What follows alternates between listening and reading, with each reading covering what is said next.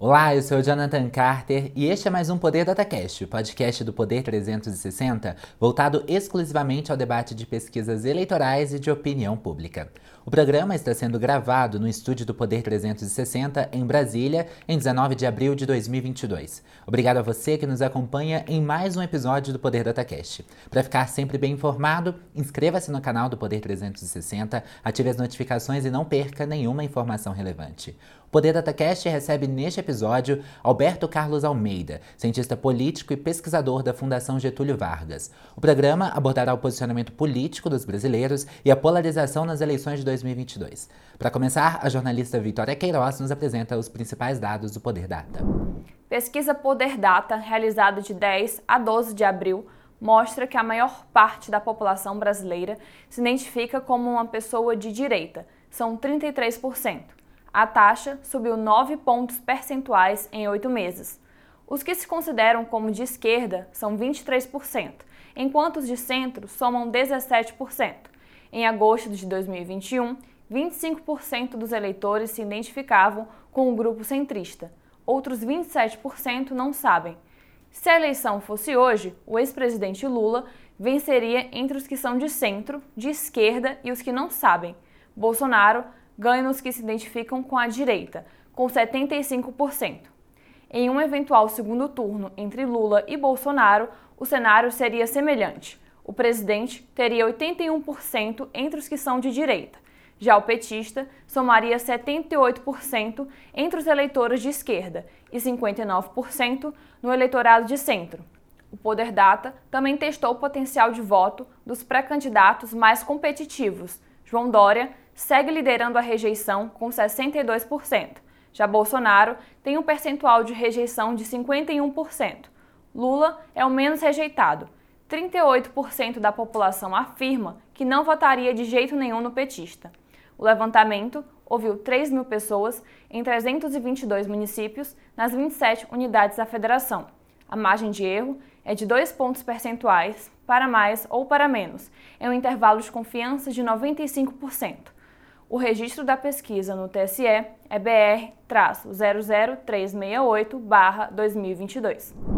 O entrevistado de hoje é Alberto Carlos Almeida, doutor em Ciências Sociais pelo IUPERJ, Instituto Universitário de Pesquisas do Rio de Janeiro e professor adjunto na Universidade Federal Fluminense. Fundou o Instituto de Pesquisas Brasilis, especializado em análises de dados primários e secundários sobre a sociedade brasileira. Alberto, obrigado por ter aceitado o convite e seja bem-vindo ao Poder DataCast. Obrigado, Jonathan. Enfim, minha saudação aí para todo mundo que está nos acompanhando aí. Alberto, eu começo essa entrevista perguntando: orientações ideológicas variam de acordo com o contexto de cada país. Quais diferenças o senhor considera importantes para entender o que seria a esquerda e a direita brasileira? O, o Jonathan, é, quando você entrou em contato comigo né, é, para convidar para esse bate-papo, né, eu pensei, mas não, não falei. Né? Eu fiquei, olha, eu já escrevi sobre isso, eu tenho esse livro, tá? É, Erros nas Pesquisas Eleitorais e de Opinião, publicado pela editora Record. Né? são vários capítulos que tratam erros é, no sentido. É porque é, erros e acertos, né? na verdade, né? É, isso diz respeito a erros não amostrais. Você tem o erro amostral, que é o erro estatístico, e você tem os erros não amostrais. Então, são, são vários capítulos que o livro traz, né? É, seis capítulos, são coisas muito variadas. Está aqui, os seis capítulos. No capítulo 4, né, está aqui o capítulo 4, ó, é, a dificuldade de se mensurar em conceitos complexos e de relacionar ao comportamento político. O caso do conceito de ideologia esquerda-direita. Tá? É, eu já, já, escrevi sobre esse assunto. É, baseado em pesquisa, tá? Uma pesquisa antiga. Eu, olha, é, essa coisa é curiosa, né? A gente escreve alguns textos, depois se esquece do que escreveu, é normal. Né? É, esse livro é de 2009 e a pesquisa que eu utilizei aqui, alguns dados pelo menos, eu estava folheando um pouco antes da gente começar, é de uma pesquisa feita em 2000 no município do Rio. O município do Rio é um município com sempre teve uma escolaridade mais alta que o restante do país, né? É, e, é, na época, né, essa é uma pesquisa, é, não foi uma pesquisa telefônica, uma pesquisa face a face domiciliar, nós perguntamos para as pessoas o que, que elas consideravam, o que, que é ser de direita e o que, que é ser de esquerda. Tá? É, porque muitas vezes a gente pergunta e a gente faz uma suposição de que a pessoa pensa é, que aquele conceito é o mesmo que a gente pensa. Né? Eu tenho a visão do que seja ser de esquerda. Né? Mas a população tem a mesma visão que eu tenho. Né? Eu tenho a visão do que é ser de direita, mas a população tem a mesma visão que eu tenho. Eu vou é, mencionar aqui só algumas respostas, quer dizer, só algumas, né? as principais. Né? O que é ser de esquerda? Né? Está aqui uma tabela com todas essas os percentuais aqui com as respostas. Né? Perdão. O que é ser de esquerda? É, não sabe 45%. Então, na época, município do Rio, a pessoa não sabia o que, é que significa ser de esquerda. O que é ser de direita? Não sabe 46%, mais ou menos o mesmo valor. Né? Aí, o que é ser de esquerda? Fazer oposição, 30%. Então, daqueles que mencionavam alguma coisa, ser de esquerda é fazer oposição. E ser de direita? Ser de direita é ser a favor do governo, 19%. Então, isso é curioso, tá? É, e aí eu cruzei isso por escolaridade. Aí você tem, é, olha, é, quem não está no poder, apoiar o governo, 0,4% diz que ser de esquerda é o PT. Né? É, 0,4% na época. Ser o contrário da direita, 0,3%. Ser comunista, 1,4%. Ser contra o povo, 1,5%. Então, são respostas abertas. Né? Então, é importante sempre a gente ter em mente o que, que o eleitorado acha, né? aqueles que respondeu, o que, que ele acha que é ser de esquerda, o que, que ele acha que é ser de direita. Né? Isso é fundamental, porque pensa o resultado que o Poder 360 aponta. Ser de esquerda, as pessoas que são de esquerda, é, pode ser que elas achem que ser de esquerda é ser de oposição. E elas votam mais no Lula. Então, isso faz todo sentido. E as pessoas que se declaram que são de direita, pode ser que elas achem que ser de direita é ser governo. E elas votam mais no Bolsonaro, o que faria todo sentido. Tá? Então, é, é importante saber o, o que, que significa ser de esquerda e ser de direita para aquele que responde à pesquisa, ou, ou melhor dizendo, para o eleitorado brasileiro. Inclusive, essa divisão, eu me lembro que eu detectei isso na época, né, isso está aqui no trabalho, né, é, no artigo que eu escrevi, no livro, né, é, ela tem a ver com escolaridade. Né? Quanto menor a escolaridade da pessoa, menos ela tem a concepção de que esquerda e direita é, tem a ver com intervenção do governo na economia, tem a ver com costumes, conservadorismo ou não nos costumes. E quanto mais alta a escolaridade, mais a pessoa acha que tem a ver. Então, dentro do mesmo país, ou seja, dentro do Brasil, fatias do eleitorado têm concepções inteiramente diferentes do que é ser de direita e do que é ser de esquerda. Então, isso é importante pontuar, viu, Jonathan? E Alberto, você acha que é possível traçar fatores principais para a sociedade como um todo? Sim, não tem a menor, não tem a menor dúvida de que isso seja possível. Né? É importante é, tentar entender qual dimensão de esquerda e direita nós desejamos captar se é. Porque a gente sabe que tem duas dimensões mais importantes, não são as únicas, mas você tem duas dimensões mais importantes, que é a dimensão econômica né, e que é a dimensão dos costumes. Né? É, então, essas duas dimensões, é, elas muitas vezes, inclusive, andam juntas. Quer dizer, a esquerda, que é mais intervenção do governo na economia e menos no costume, e a direita, ao contrário, que é menos intervenção do governo na economia e mais nos costumes. Né? E isso daí é sim possível detectar. Né? A questão toda é se quando a pessoa diz que é de esquerda ou de direita, se ela tem essa visão. Né? É, eu enfatizo o fato de que eu acho que a grande maioria não tem essa visão, essa é uma visão mais intelectualizada. É uma visão nossa, né, de cientistas políticos, jornalistas políticos que acompanham a política, dos próprios políticos, mas o eleitorado é, em geral, não tem essa clareza né, é, que nós temos. Tá? Então, assim, é, é, é, essa maneira né, que, que eu imagino isso. Né? É, e na época eu vi, quer dizer, que essa coisa do cruzamento era meio indiferente, né?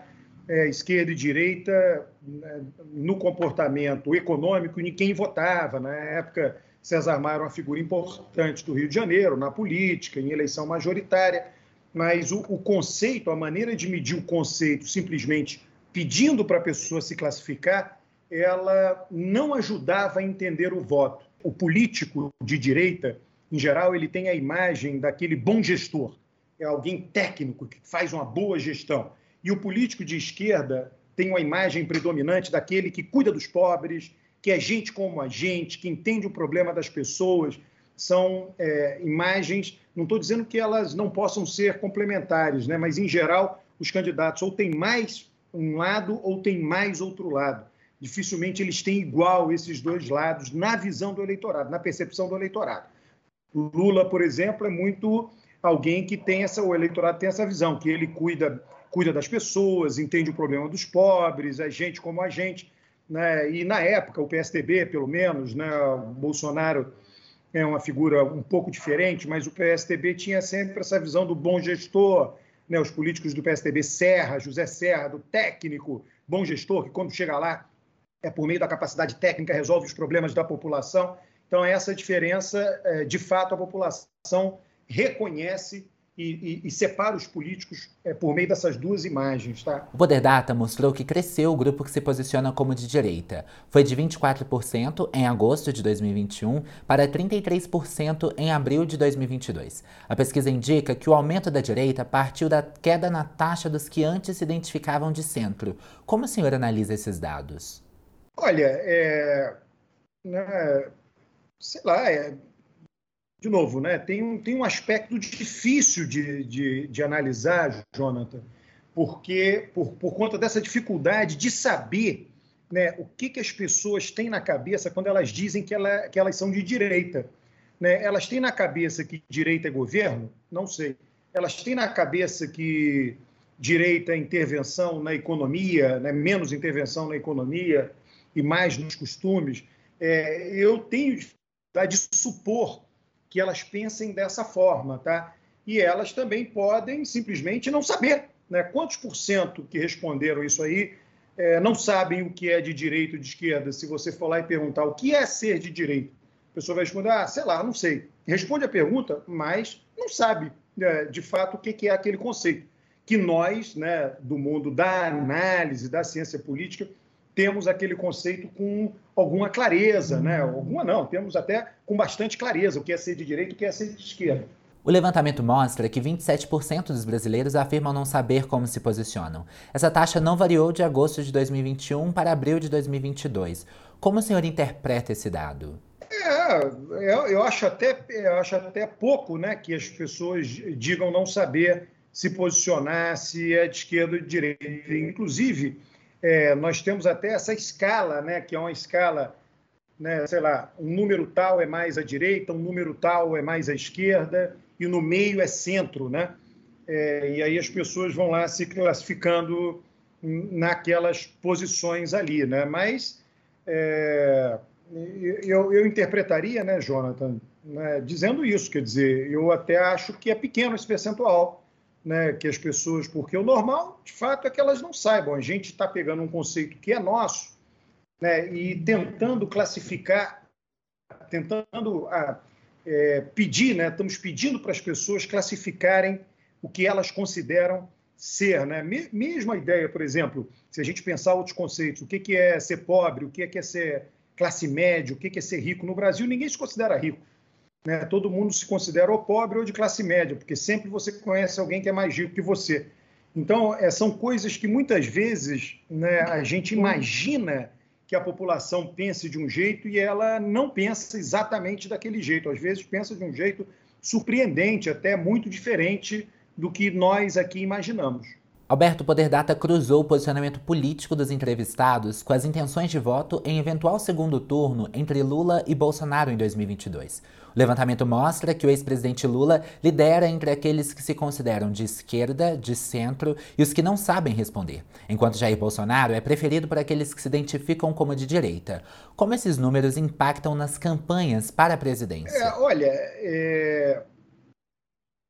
É está mais ou menos dentro do que seria esperado, né? Um eleitorado de direita votando mais no candidato governista, o eleitorado de esquerda votando mais no oposicionista. Né? As pessoas se identificam, é por isso que eu digo, as pessoas podem estar se identificando com a, a oposição.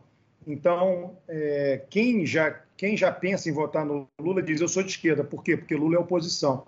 Quem já pensa em votar em Bolsonaro diz eu sou de direita, porque Bolsonaro é governo. Né? Então, nesse sentido, tem, tem uma coerência, né? não tem a menor dúvida. É, não tem na campanha, não tem como os candidatos fugirem do seu posicionamento é, que eles se encontram hoje. Quer dizer, o candidato de oposição vai ter que criticar o governo e o candidato de governo vai ter que defender o governo, vai ter que dizer que o governo fez isso, fez aquilo, o governo é bom por conta disso, o governo é o máximo por conta daquilo. Então, assim, a, a campanha, de uma maneira ou de outra, já está é, pré-definida em função é, desses posicionamentos né, que os candidatos já ocupam. Né? Eles não têm para onde ir. Né? Eles têm que ocupar esses posicionamentos, não tem saída. No cenário de primeiro turno, a pesquisa testou 11 pré-candidatos à presidência da República. Lula e Bolsonaro lideram com a menor diferença já registrada, 5 pontos percentuais. O petista marca 40%, enquanto o atual chefe do executivo atinge 35%. Os outros nomes testados pontuaram entre 0 e 5% cada um.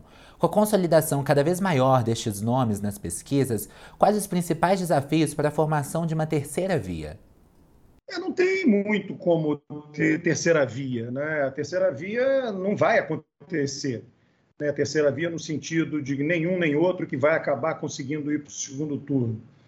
Ela, toda terceira via, você só tem, em qualquer eleição, você só tem um candidato de governo, que é ou o candidato que disputa a reeleição ou o candidato que é apoiado por quem está no poder. Em 2010, o candidato de governo foi Dilma. Então, sempre vai ter somente um candidato de governo, não tem como ter dois candidatos de governo. Agora, candidatos de oposição, podem existir vários candidatos de oposição. Acontece que nessa eleição o terreno da oposição já está ocupado por Lula. Lula é, aos olhos do eleitorado, o principal candidato de oposição. Então, que ela se viabilize ela precisa tirar votos de Lula. E é difícil tirar votos de Lula. Eu até vejo os candidatos que se denominam terceira via criticando Lula.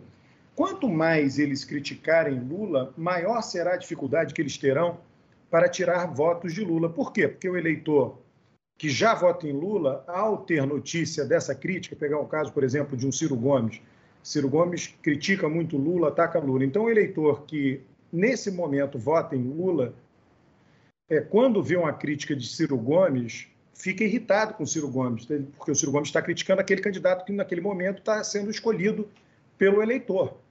Então, é uma saia justa muito complicada para a terceira via. A terceira via não vai conseguir ter os votos governistas, porque só tem um candidato de governo, repito, e tem muita dificuldade de conseguir os votos oposicionistas, porque a oposição é o PT, perdeu a eleição passada para Bolsonaro, porque a oposição é Lula. Né? Então, o desafio da terceira via é isso: tirar os votos de Lula. Eu acho que ela não consegue. A polarização não é uma novidade na política brasileira. Por muitos anos ela se deu entre o PT e o PSDB. De 2018 para cá, a polarização acirrou e agora ela ocorre entre dois líderes políticos. Por que esse cenário mudou e como pode influenciar no pleito deste ano? Olha, eu diria até, Jonathan, a polarização não é uma novidade na política brasileira, nem em nenhuma política do mundo.